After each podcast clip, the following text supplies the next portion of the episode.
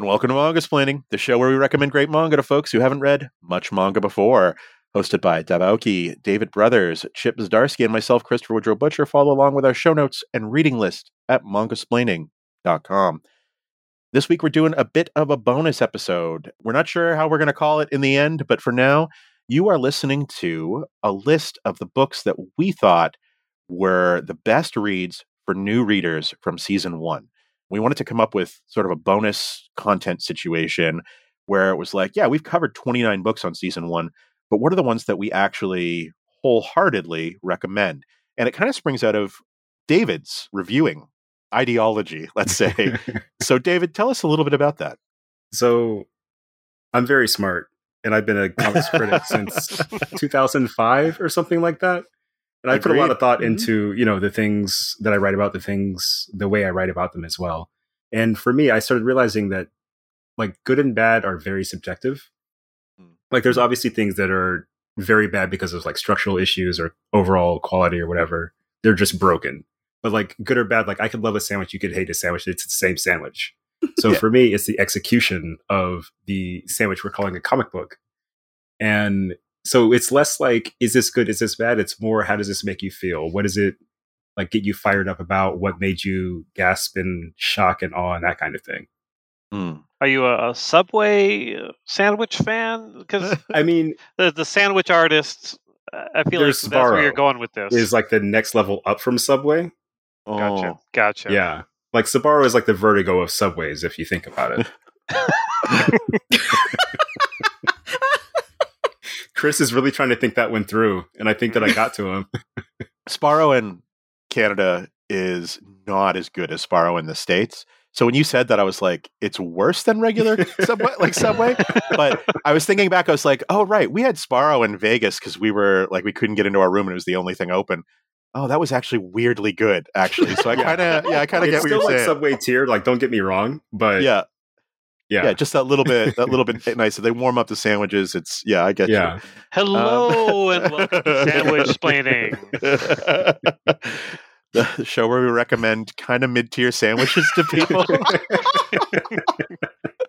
but that kind of thing, like you, you, you had it, and it was good in the U.S. It wasn't as good in Canada. I yeah. imagine it's the same recipe in both countries, but just yeah. the execution in the individual places are different. And the same for yeah. a lot of manga where like the overall quality is cool, but like what works. And what works for specifically a new reader, like mm-hmm. someone who hasn't read a lot of manga before. Honestly, this is a journey that we've all been on together where stuff that I think I know that Deb and I had talked is like stuff that we thought would absolutely hit like slap for a new reader. We get to the end of the first volume and we're like, oh right, this doesn't get good to volume three. Uh, whoops, maybe not the best introduction. So some of people's favorites I think are not going to show up on this list. But on the other end of things, it's like oh wow, I, I thought this would be obtuse and difficult and weird and arty, and it's like, nah, Chip loved it. Chip loved it because he's someone who likes comics. But much like David, I'm extremely smart. That's true. That's so true. It's, it's, very hard to equate me with just a, your average new reader. the whole premise of this podcast is a little suspect. and yet we soldier on. Which brings us to our first book. Chip, you're so smart. Let's put you hmm. on the spot. Sure the first book that you picked in all of manga splaining history was Way the House Husband because you hmm. saw, I guess, an advertisement or a clip for the anime or something. You're like, oh my god, why aren't we reading that? Talk to us. Yeah. What do you think makes Way the House Husband good for a new reader? Uh, jokes and uh, jokes. Uh, jokes that work. I think for all audiences, it's gorgeous. If you're coming into it just uh, on an art perspective, it's one of the best drawn books that we've had mm. on the show. It also really did well the the idea of the short bits because there wasn't an overarching story. Yeah. So you could you could you could pick up really any volume and just jump right in and like have some level of satisfaction with, with just the individual story, even though there were characters that kind of pop up throughout. So it rewards the full reading experience, but you can just get the, the individual bits and, and love it. And it's just so funny. I think I, I said during that episode that as I was reading it, I was taking photos of it and sending it sending it to sorry, a bit of a name drop here. Creator of Hawkeye, Matt Fraction. I believe he created Hawkeye all by himself.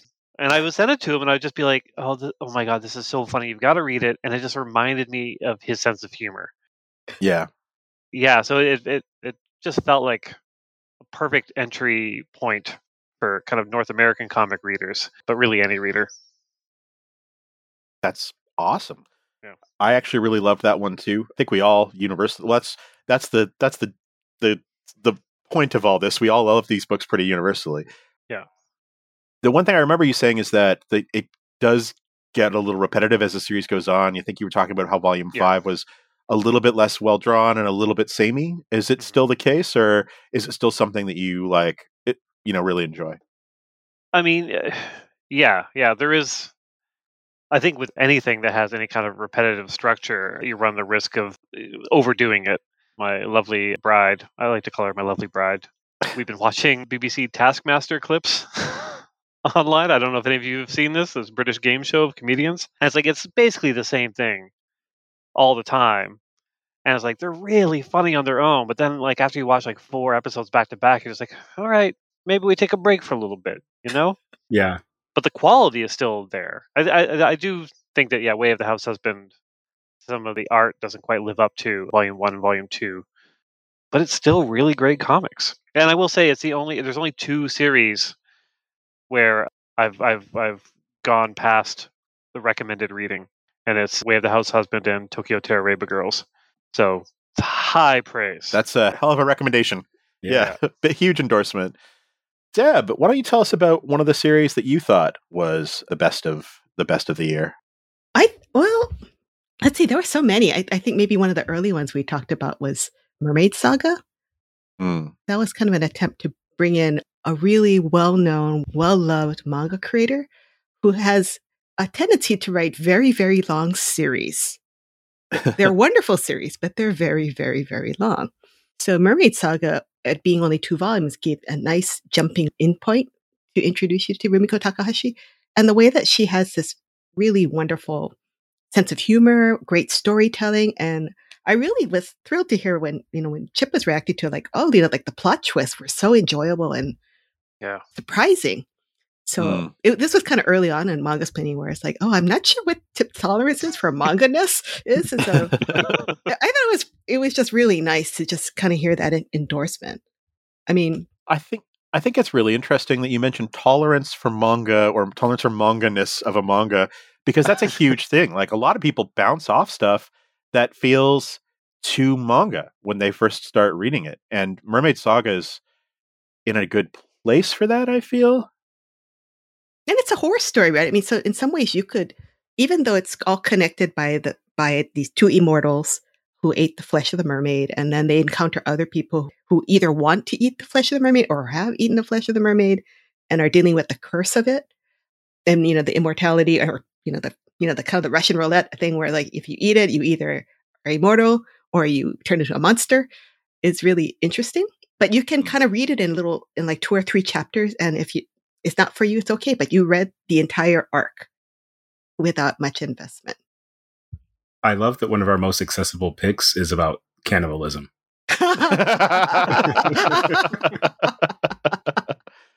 I don't view mermaids as people. well, said that on this podcast. They're fish. They're delicious fish. Oh man. especially in Japan. Moving along. Yeah.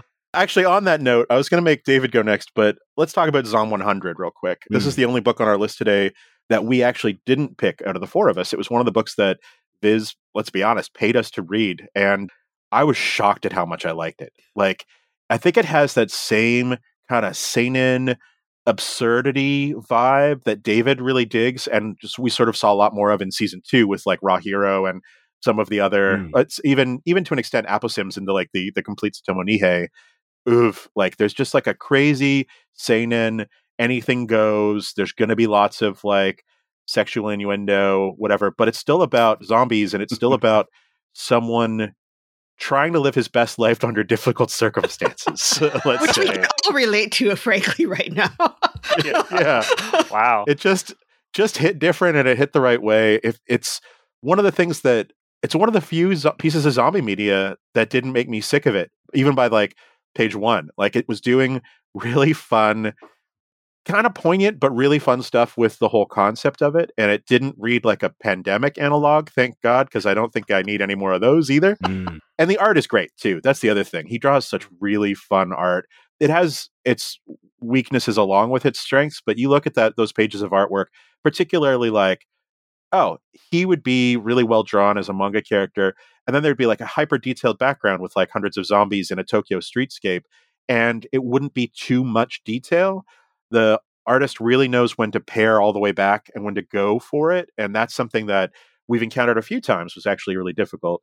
And honestly, as much as people complain about them, people love zombie stories. And if you can convince them, no, this is actually one of the good ones, it's actually a pretty fun, it's a pretty fun read.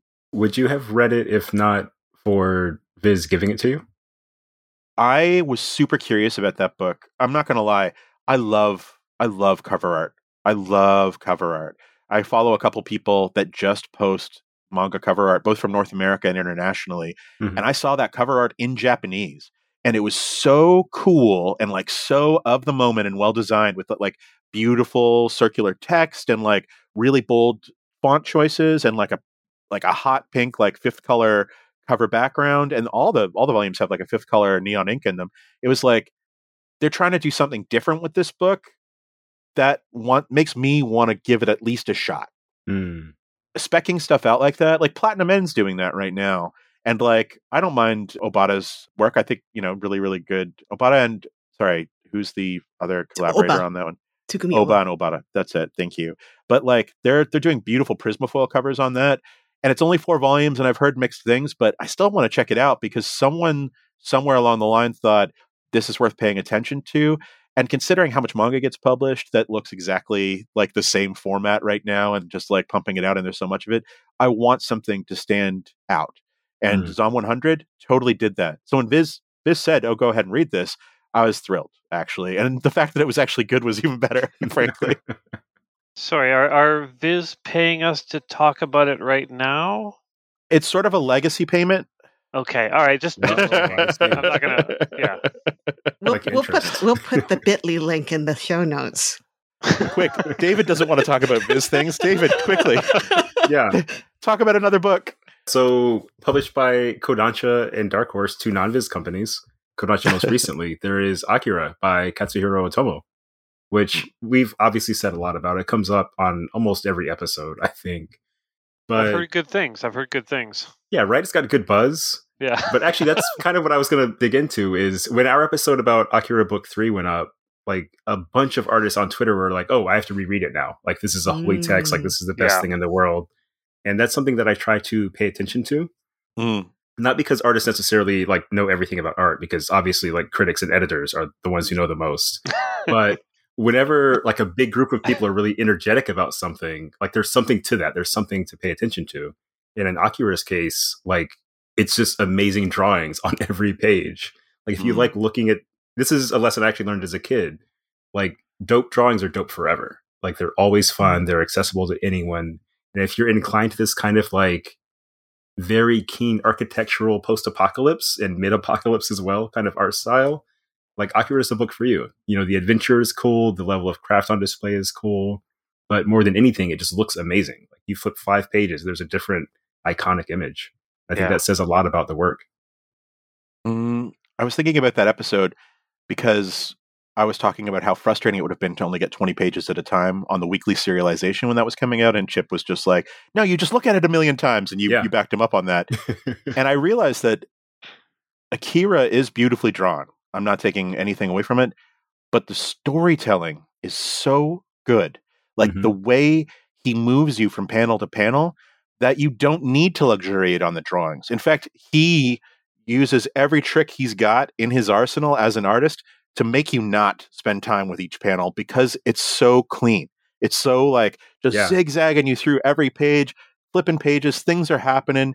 It's it's really it's a masterwork like i don't even mind saying that and it's hard because when you say something like that it follows you around but yeah straight up like I, like going back and reading rereading a couple sequences after we recorded the podcast to include them in the show notes he doesn't want you to linger but if you do it's so rewarding mm-hmm. like he mm-hmm. doesn't cheat almost anything you know there's a couple yeah. here and there but there's like every panel is beautiful. So yeah, I agree with you there. But isn't it amazing how like the third volume is a perfect beginning and ending of Mhm. a chapter of an Mm. arc?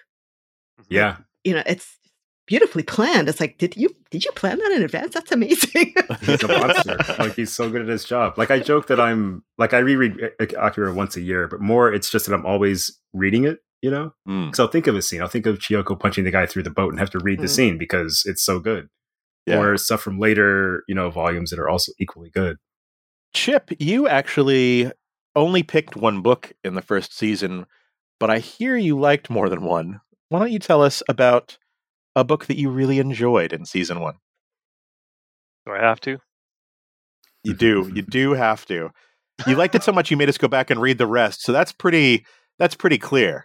That is true. Okay, BL Metamorphosis was my my other pick, and I would tell you who who created it. Except I'm not allowed to use the internet because my internet's so slow, so I can't even look up the names of people. So I'll, I'll, I'll, I'll let you fill in the blanks. On, It'll be in the show notes, folks. All the It'll be in the creators, all the translators, the letterers, it'll all be in the show notes. Sponsor Mangasplaining for Chip's internet. please, please. I'm only making Batman money now. Everyone's doing Batman. So there's not enough money to go around for them. Oh my god.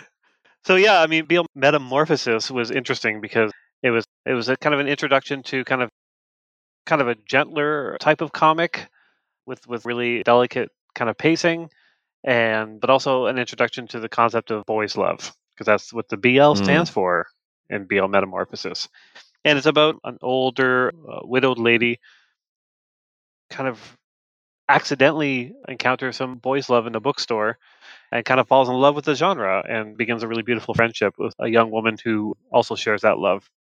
And I think I recommended the final three volumes, right? If I Yeah. recall correctly, just to see where where the story goes. And kind of one of the subplots is that the the younger BL fan wants to create comics, and it's about them going to a comic con so they can sell uh, her works. And it's really lovely. I think, especially for uh, kind of my fellow comic creators from the uh, Comic Con angle, uh, a lot of familiar feelings there. But I think just general kind of comic book fans Mm. as a way of kind of seeing what uh, the manga scene is like in Japan and as an introduction to boys love. So I think for a new reader who's looking for something that isn't overwrought and Mm. action filled, this is a was a really really lovely. I think use the word delicate delicate story. Yeah, yeah, and I, I I appreciate the fact that all of you want to continue reading it with me. Was your interest in romance, com- not romance comics? I'm so single tracked right now. Uh, Romance? novels. Yeah, I guess romance actually. Like, was your history with romance and Harley Quinn like an aspect? Uh, oh yeah, for sure. Okay. For sure. Long time listeners will know that I, I definitely read my share of romance novels when I was in college. It started off as a joke, like most things in life, and it became kind of a thing for me for a year or two. That and growing up on soap operas. Like I love soap operas as a kid, Mm. and it's funny because BL Metamorphosis is like the opposite of a soap opera because it doesn't have like the drama and the sexiness and stuff. Yeah. but the stuff that they're talking about does have that. Yeah. And so I mean we we I mean we've only kind of dipped our toe into actual boys love in the the, the past season. We're gonna go for kind of a lot kind of sexier yaoi stuff. Uh, Deb, you Mhm. can't see this, but Deb is winking at me. Oh, we sure are. We're going from zero to sixty and five. Name drop again, Matt Fraction uh, sent me the listing for Dick Fight Island Volume Two today. It's just like, have you heard of this? And I'm like, buddy, I'm gonna be reading Volume One. I'm way ahead of you. you're you're not reading. You're hosting that episode. Oh yeah, I'm hosting it. Oh my god. Yeah, that's the that Dick Fight Island is the chip episode, which I think we all knew was eventually going to happen. yeah. So yeah, BL Metamorphosis was really is really hmm, literature is really lovely, and I'm so glad. Yeah, I'm actually really glad you made us go read the rest of it because we've read so much good stuff on this podcast that it's like, oh, the first couple volumes are really good. I should get back to that, and then dot dot dot. and I think as a group, we also needed to find out whether or not the old woman lives or dies. And yeah, I'm oh not my gonna, God. I'm not going to spoil it in this episode in case this is your first episode, but we needed to find out. I'm glad I could help us get there. Mm. Yeah, it's very satisfying for five volumes. You know, it, it the Mhm. arc is very satisfying. It didn't. It was so nice compared to some series that just kind of go on longer than they should. It just seems Mm. to end in a very nice, sweet, natural way. Are you talking about sex criminals again? Because I've Oh. already apologized for that. My bad. Quickly changing the subject, David, do you have another book that you'd like to talk about that was one of your favorites from season one? Yeah, kind of building on what Chip was saying about how kind of anyone could kind of get into BL Metamorphosis. Another book that's similar was Wave Listen to Me. Because that was Yeah. one that even though if I said the pitch, like it's about a lady, a rambunctious young woman gets a job at a radio station and it changes her life. Right. Mm. and that seems like a very specific weird thing as a manga fan like oh it's about radios but if you don't read manga it's just about a job you know it's seinfeld or the office or something like that which really makes me want to see what like julia louis dreyfus could do with this in some role one way or another. Oh my that's god. just everything with me. But as Yeah. a manga it's funny the characters are endearing they're kind of some are broad sketches others are much more detailed in terms of personality and you know background. But they're all they all feel real or at least interesting. And if they don't hmm. feel real they feel goofy in a way where you're like i got to see what's up with this sister. Like she's too weird to just like want to work in this restaurant just because so i think that there's something about wave listen to me that even though it sounds like a niche product like the actual thing the actual execution is very much like perfect for a newbie because there's nothing particularly comic booky about it outside of the fact that it is like a very well drawn and well made comic book Hmm. Can I just point out? I love that you use the word rambunctious to describe someone. like people just she don't fights use that so word. many people it's true, but rambunctious is a great descriptor for her. longtime listeners will remember that I kind of bounced off that during that episode, and we covered this a little bit during the season two wrap up. But I actually went back and reread it, and I liked it. I just liked it, and I think I was just in the wrong headspace. It was kind of the beginning of the pandemic. My trips to Mhm. Japan had been canceled. It was set in Hokkaido, where my friends live, and they had just had a adorable baby that I'm still have yet to meet. My good friends uh, Keith and Mino, if you're listening, thank you for sending me a care package from Hokkaido, so I didn't miss it less. And I think it just it all there's I go back and listen to what I said about it, and it just didn't click. There was nothing wrong with it. It was me. And now having reread it, I do think, yeah, anyone could pick that up if they they like stories about people, which is like such a broad descriptor, but there's a lot of stories in comics that are not about people. They're about, you know, a lot of other things Mhm. without picking any picking on any one genre or type of book in particular. So yeah, I I I've seen the light. Go back and go back and read Wave. Listen to me. I think I think also during that period, I remember you telling me you just in general had a low rambunctious tolerance. Yeah, that's me. I was very sedate during that time. I mean, rambunction is hard to deal with sometimes. So It's a lot. It's a lot. it's true. I like It's her as a character, you know, because she's. Yeah. I Yeah. liked her as a character because uh, she's Oh, she's great. she's not a teenager, it- Mm, but at the same time, she's kind of just, you know, kind of, kind of has nothing to lose. Just, just speaks her Mhm. mind. Just does whatever she feels like, and you know, Yeah. God help anyone in her way, you know. But Yeah, she's so yeah. still so likable. I think she has nothing to lose because she speaks her mind so much that she has. well, that and breaking into other people's apartments. But yeah, Wave, listen to me. Totally good. Was hoping it was on Azuki so I could go and read the next volume. Deb, did you want to talk about another book? Sure. Well, well, you know how we talk about Mangasplaining is explaining manga. This here is an explainer manga, or at least the first explainer manga we started using that term for, and that's Oishinbo. Mm, Oishinbo is basically a manga for anyone who likes food, Japan, cooking, or any combination thereof. So it's basically, I mean, the premise is that it's about a father and a son who hate each other's guts. They're pitted against each other to find the ultimate menu or like amazing dishes that are worthy being called the best, you know, in Japan. And then along the way, it like explains stuff like, you know, how's the right, right, what's the right way to cut fish for sashimi and how to make dashi. And, you know, even me, I've discovered I don't use chopsticks the right way. so Oishinbo has stuff to teach you. It's a real long series, but it's kind of nice because Viz gives you these uh, best of samplers. Like if you want to read about fish and seafood, or you want to read about rice or sake, it's it's real. I, it's one of those manga that I recommend to people who just like food. If you like, mm-hmm. You know, Food Network or Travel Channel, Oishinbo is there for you. I was just on a podcast, the Milk Street podcast, which is basically a cooking podcast, and I talked about cooking manga, and this was one of the ones I talked about. So I hope people pick it up. It's got it's it's a little weird in some ways because because it's the best of it jumps around the story. So in the beginning they're dating, the two characters dating, and the next thing you know they're married. It's like what? Did I miss yeah. something? but you know, uh, it, it's either that or you know we would never get it because it's 111 volumes. So anyway, yeah. there's a lot of food. There's a lot of food out there to try. I, uh, if I recall, it was the it was both the best and the worst yes series to read during a pandemic because like it just it reminded me how much I love food that I'm not making myself, and it, it, made me uh, as a person who's only been to Japan twice and really didn't have strong feelings about it. It made me miss Japan. Mm-hmm. Mm-hmm. So I can't imagine how it was for the three of you friend of mine called me just before the podcast started. He's like, "Don't be mad at me." And I'm like, "What?" He, like, literally, this happened today. This is not a this is not a bit.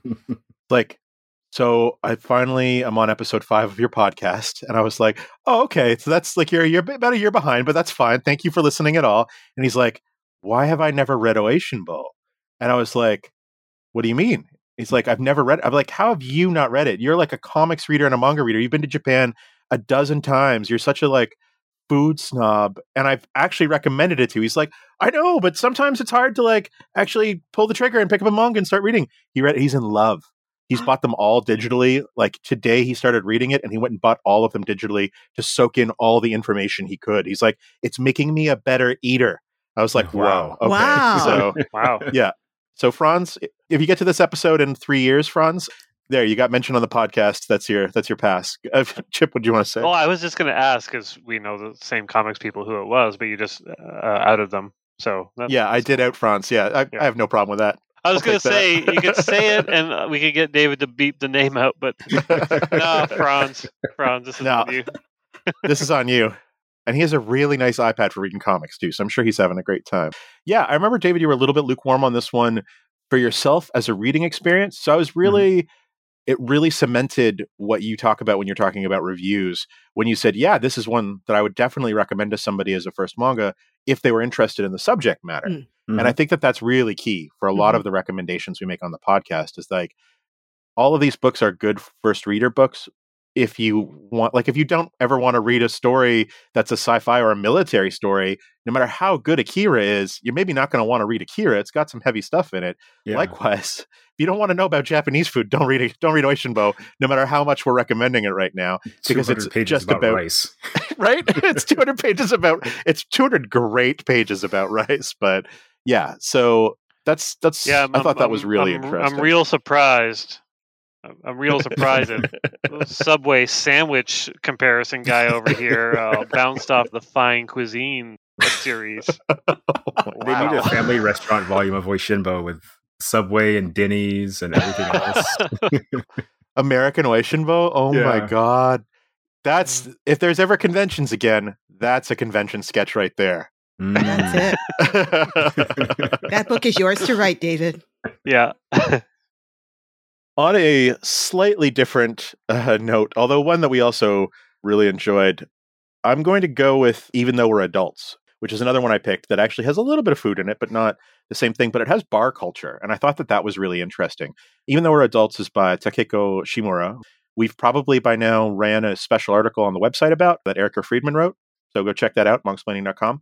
And it's about a lady who meets an out lesbian lady at a bar and starts flirting and lets herself get picked up and lets her and doesn't experience maybe starts coming out and realizing that she might be gay, she might be bisexual, she might just be in love with this one lady because she's really cool and funny and nice, but she didn't expect any of it. And it's not just about a coming out story; it's about well, she's also married and she's got uh, you know a husband who's like pretty chill given the fact that his his wife has fallen in love with another lady, but also has all these other responsibilities and social pressures and things like that.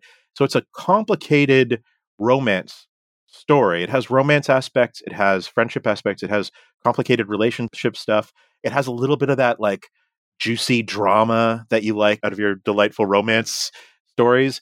And yeah, I just that was one, that was the first book I picked on the podcast that I hadn't read before recommending it because I liked the concept so much and I liked that creator's other works and knew that they were a really talented creator. And I'm shocked at how well it turned out, frankly. Like we all kind of loved it. So yeah. if we can all pick up a book that we haven't read before just because it sounds good, maybe y'all can too. I think so. I my one complaint about even though we're adults and like I've never been like a shipper or anything like that. It's just not really how my brain is wired. But I mm. really want like a polyamorous ending for this book because I'm rooting for all three people. yeah. Happy ending for all three people would be great. Yeah. That is always the goal, right? Right. For for romantic entanglements. I forget how uh, many volumes is it? It's, it's, still ongoing, actually. The fourth volume or third or fourth volume is coming out, I think, this week. Actually, mm-hmm. okay. That's why we're actually running that other Kikushimura. So it hasn't it hasn't finished in Japan. I believe it is volume five might be the last, but volume yeah, volume four comes out at the beginning of April, actually, April 5th. Mm-hmm. So pre-order it now. Come published by Seven Seas. Well, maybe at some point this will be our BL Metamorphosis, in which we all get together just to see if they end up poly or not. nice. Oh, that's exciting. Yeah, and these are short volumes too. They're only 160 pages. We could burn through volumes two through five, right? We could do that. I mm-hmm. think so. I think so. I think we all enjoyed it, so it would be a good pick for all of us to kind of continue reading to the end. Mm. Are sure. we are we doing this? Are we picking another? Well, sorry, first week of April. We'll maybe uh, maybe in. that could be maybe that could be Chip's next pick for next up next time we pick books. We'll see. Uh, my next pick might be Dick Fight Island too. So you'll you'll want to read Dick Fight Island, I promise. All right. David, did you have another title you wanted to recommend to us? Man, I have to follow even though we're adults with Journal of My Father. yeah, well, yeah. we were going to have to talk about it at some point, so uh, yeah, better while we're all in a good mood. So award-winning episode of Mangasplaining, one of our best. I think all of us cried on the episode. It's mm, yeah. the story of a man coming to terms with the fact that his father lived a very full and complicated life before and after he was born. Before and after the son was born, not the father was born. And the way it's told and kind of the things it digs into like it's a tearjerker, I guess is the best way to put it. Like it will actually like yank the tears out of your body you know, like I was raised by my mom. I've got a complicated relationship with my dad accordingly. So like it it isn't my situation, but it has enough of a similar texture to where I can very easily grasp onto it and yeah. really feel like touched by the things they were talking about by the revelations. Even like everyone has that moment where you realize like, wait, my parents used to be teenagers too, with all mm. like the scandalous stuff that that yeah. you know yeah. suggests in this book is that, but for a man's entire life of just going like, oh, this is why my dad was this way, and this is how I feel about it, and this is the effect that it had on me that I have to live with. So mm. yeah, definitely worth it. I was so touched to see all the the comments on the blog about this episode. Yeah, we've been receiving some really incredible comments uh, on the blog, on in the comment section, on Twitter, on Instagram. Actually, people that didn't necessarily want to say what they wanted to say in a public space, uh, but mm. have sent in comments to say, yeah, that episode really affected me. My relationship with my dad was X, and talking about that. And yeah, I would say if you're listening to this and you're curious about this book, it's a one volume book, which is kind of awesome. We don't get to read a lot of those. There's not a lot of those published, so you could pick up one hardcover and and you know start beginning, middle, end. Definitely after I wouldn't do this before you read that volume, but definitely afterwards.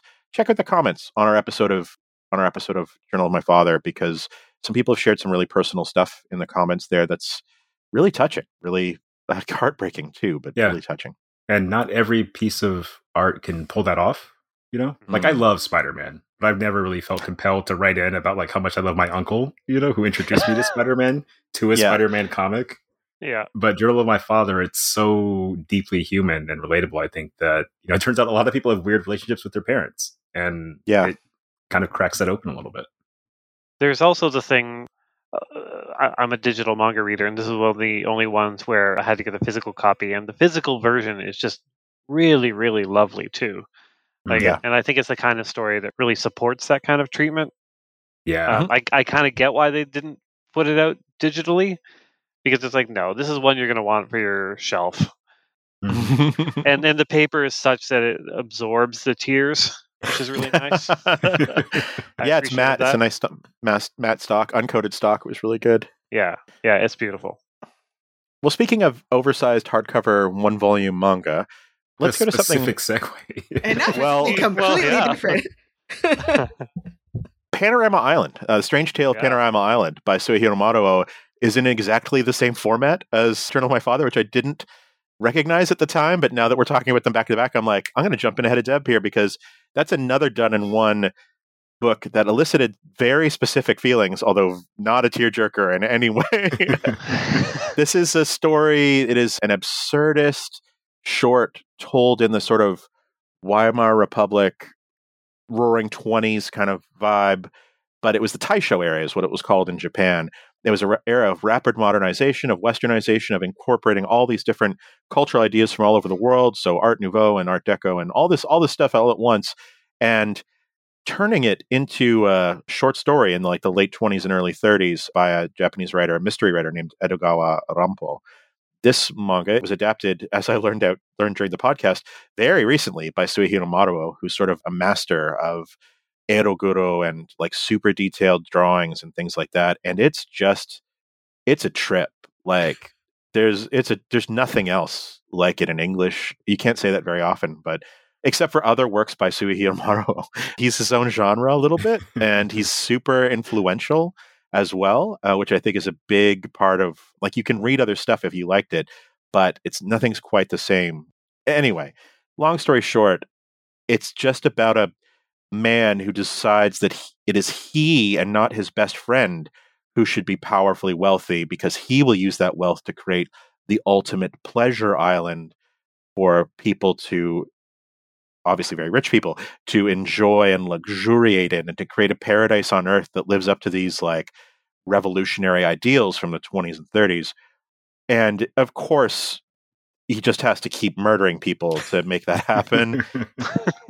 And it's it's great like it's also like if anyone pushed too hard it's this just on the right side of completely indefensible as a book but it's a it's a hell of a read and i recommend it strongly with equally strong caution It's so funny because like the story of the creation of Panorama Island almost exactly mirrors the creation uh, lately of Disney's Star Wars Hotel. Yeah. what? Time for a Mangasplaining field trip. So so many people murdered. so like the Jawas are like the little dwarves and whatever. what? yeah, yeah, That's- yeah, exactly. And the naked uh, statues Winnie the Pooh. naked statues Winnie the Pooh. There you go. There you go. Wow. The show notes for that episode are a trip too, by the way. I just went and reread them all. And yeah, go check out Panorama Island. The show notes are going to spoil for you, but it's not about being spoiled on that book. It is about the experience of reading it, not about the plot in almost any way. In fact, the plot, the more you think about it, the dumber it kind of gets. But but yeah, it's a beautiful, like delightful time in manga. Deb, how do you want to follow up Panorama Island? Jesus, I don't even know where to start. with that one. well, I mean, the other book I have is uh, equally beautiful, just maybe not as not as much murder. I mean, small animals Mm, get get hurt, but Yeah. anyway, it's a bride story by Kaoru Mori. now, a bride story is like one of those books that is like you can sell people on this book simply by saying just read volume one because it is just gorgeous. The art is detailed, the storytelling is impeccable. It's really for historical manga. It it just flows and it's very slice of life, has some drama. Just it's just an exquisitely drawn story in so many ways. Basically, it's about a, it's set in the late 1800s in the Middle East, and Amir is like this 20 year old woman from a nomadic tribe, and she gets married in into another uh, village, and her husband is 12 years old, so she's eight years Hmm. older than him. Now, this could get being as this is manga, could have Whoa. been very creepy, but it is not. it's it's relationship is handled really tastefully and sweet, and the way that Kaoru Mori tells these, you know, tells this story, like she just lets them live. You know, they they they eat, they they cook, they hunt, and it's she reveals things about the characters based on how they act and what they do, rather than a lot of you know you know internal dialogue and stuff like that. There's a lot of beautifully observed details and little gentle humor, but in the background there's like some drama that's going to be ramping up. That's it's it's just a beautiful book. I think it's really nice to read. Yeah, it, was one of the books that I was I was amazed at the art. Yeah. Like a, a lot of the manga we, we we've been reading, I've been like, oh yeah, that's really good. That's really good. But with this one, I was just like, oh wow, like on every level, it works. It's it's the closest to Akira in terms of like not just attention to detail, but also storytelling. Yeah, virtuoso. She's a virtuoso for sure of Yeah. like making comics. Yeah. We read a lot of stuff in the first season that was like favorites of ours. It was like, oh man, this doesn't necessarily grab you from the first volume. Bride Story is one that grabs you from the first chapter. Like if you can Yeah. find a preview online and you start reading that, you're going to know instantly if it's for you. And I I think we all would wager to say it's for you. Like it's yeah. it's pretty great. Uh, I know some people are a little squicked out about the marriage stuff, but it's so neutral, like it's so delicately handled and neutral that, you know, I would say give it a shot anyway, even if you've always been a little squeamish about it, because it's not it never presents itself as icky or gross or a problem. It was it's just like this is how things were, you know, hundreds of years ago. And you don't and it's it doesn't play any of that up. She's really careful to be sensitive, which is not the case. You could be reading a book that's rated T for teen and get a shower scene with a 15 year old. Like it just happens, you know? And that's that's manga. That's what Deb was talking about. This doesn't have any of that. And I think that that's really important. I like it just happens. Like it's like the It's- artist it just happens in manga. and put the fifteen year old in a shower. Whoops. Whoopsie. Yeah. That's what makes manga so exciting to recommend to new readers. You never know what you're going to get from page to page, book to book. I like that A Bride Story has our riskiest pitch, but is weirdly like one of the safest books we read at the same time. It's Yeah, true, and isn't most Marriage. and Yeah. sweetest, you know, Yeah. like it and BL Metamorphosis are both up there with like, which is about BL and is scary, but are both up with like the most gentle stuff that we read this year. You know what I Mhm. mean? Unless you're like a little bunny who gets arrowed, doing pretty good. I was re-listening to the episode and I was just chuckling at how David said, "Oh, I love the little kids the best." Yeah, Oh yeah. it was a fun And episode. I love a good Greek chorus. It's such a great set of characters. So yeah, that is that brings us to the end. Those were our eleven, I believe. One, two, three, four, five, six, seven, eight, nine, ten. Eleven, twelve if you count or thirteen if you count double volumes. But those are eleven picks for the stuff that we read in season one, uh, the first twenty-five episodes of Mangasplaining that we think are great starting points for pretty much any new reader, with a few caveats. I really appreciate you guys listening to this little bonus episode we wanted to have something out there where we could just give a list of books that we actually recommended because we can't necessarily recommend everything we read, but we hope you enjoyed it. Usually we would go for a break at this period, but we're talking. Let's just let's go right into the let's go, go right into the finale. No commercials this week. Why not? Does anyone have anything they want to shout out on this special episode, which will be running the last week of March, last first week of April?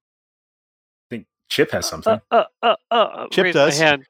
My hand. I had the good fortune to read an advance copy because I know certain people involved in the production of Ghost Cage issue number one. and who's publishing that? Who's publishing that book, Ghost Cage number one? I believe that's I- Viz. No, it's Image No. Comics. Image oh, Comics? Image, they're still around. Yeah. oh, struggling along. Some young up and coming creators. Yeah, it's by Caleb Goellner and Nick Dragotta, a friend of the cast, and it's it's just awesome. It's about terrifying future world where one corporation controls all of Earth's energy, and and there's an act of terrorism, and monsters involved, and office worker that gets pulled into active duty, uh, which is amazing. I was saying in my newsletter today that there are more fun ideas on each page of this than there are in most issues of comics on the stands. Mine definitely included in that.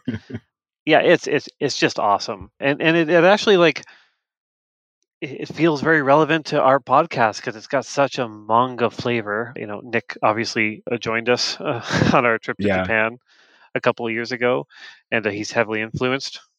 Nick joined us on the podcast because you didn't like Tsutomu Nihei enough. It wasn't Uh, because so he didn't like it enough.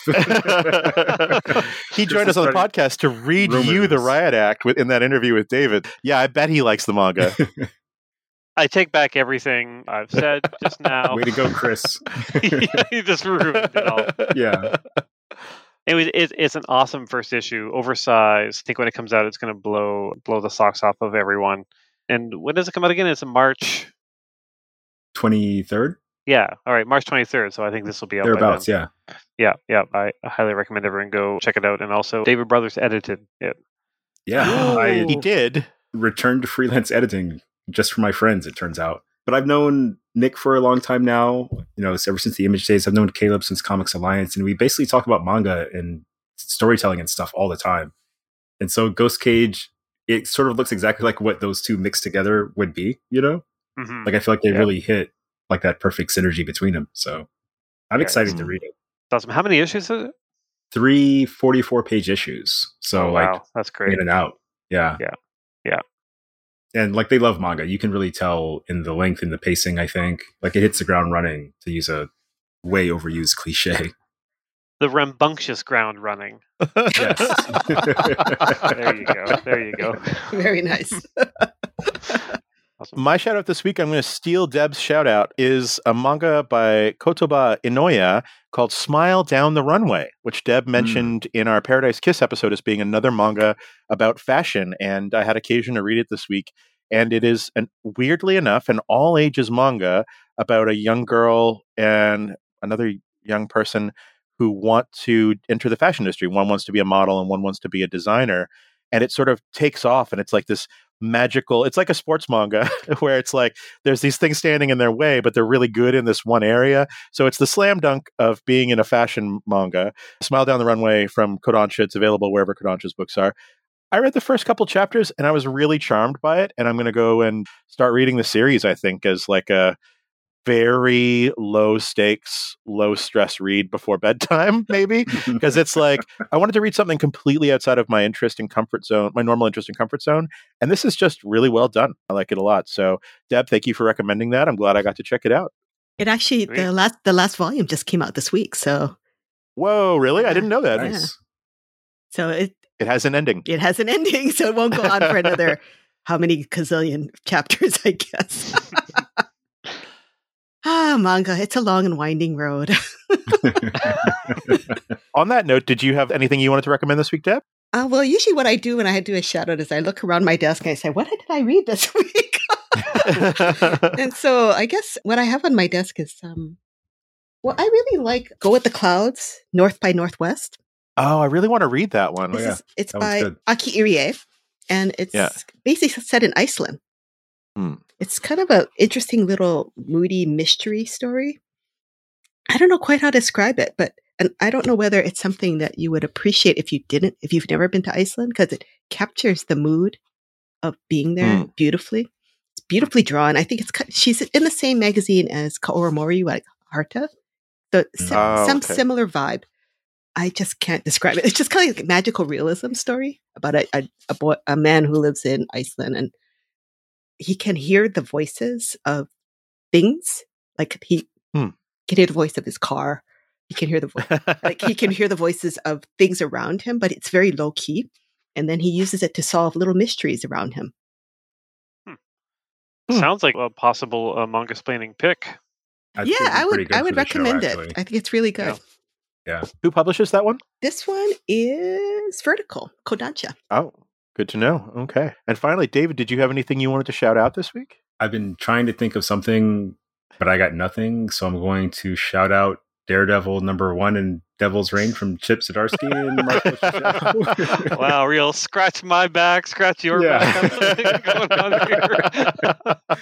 but like honestly, like I really enjoyed Daredevil when I was getting back into comics. That was one of the characters that I latched onto. And you know, my friend Chip, who I just found out actually has another name, is writing a really good take on the character. And Marco's mm. drawing an amazing Elektra. Like the Oh, hair is off the charts. It's absurd. Yeah, It's I just good wanna- I want to get. I want to give the hair its own series. right? Love it. Well, yeah. yeah, go ahead and buy the second Daredevil number one this year. Oh, I'm sure it'll be. I'm sure it'll be just. I'm sure it'll be the best one. I'm sure it'll be the best of the two Daredevil number ones this year. You can go out and buy Wait. the trade of the, uh, the the the first volume we did uh, if it uh, ever comes back in print. Mm, That's a little. Oh, dig. good. That's a little dig at my employers. I actually hold out for the hardcovers, which are also are they out of print? Oh, print? that's out of print as well, Chris. Thanks. Uh, Nice. you can just skip to volume two. Oh no, that's out of print as well. to to be fair, there is a worldwide paper shortage. Maybe Has they didn't print also- enough. Digital comics It are better. hasn't stopped manga. Yeah, digital comics. There you go. Well, manga's taking up all the paper. yeah, Yeah. manga's taken all the paper, Yeah, uh, from the but from the poor, struggling Marvel comics.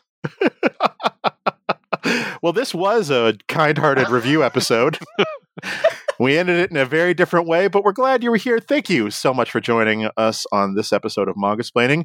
We will be back April 12th with Ajin Demi-Human number one with David hosting. Thanks so much for listening. Oh, we'll see you soon.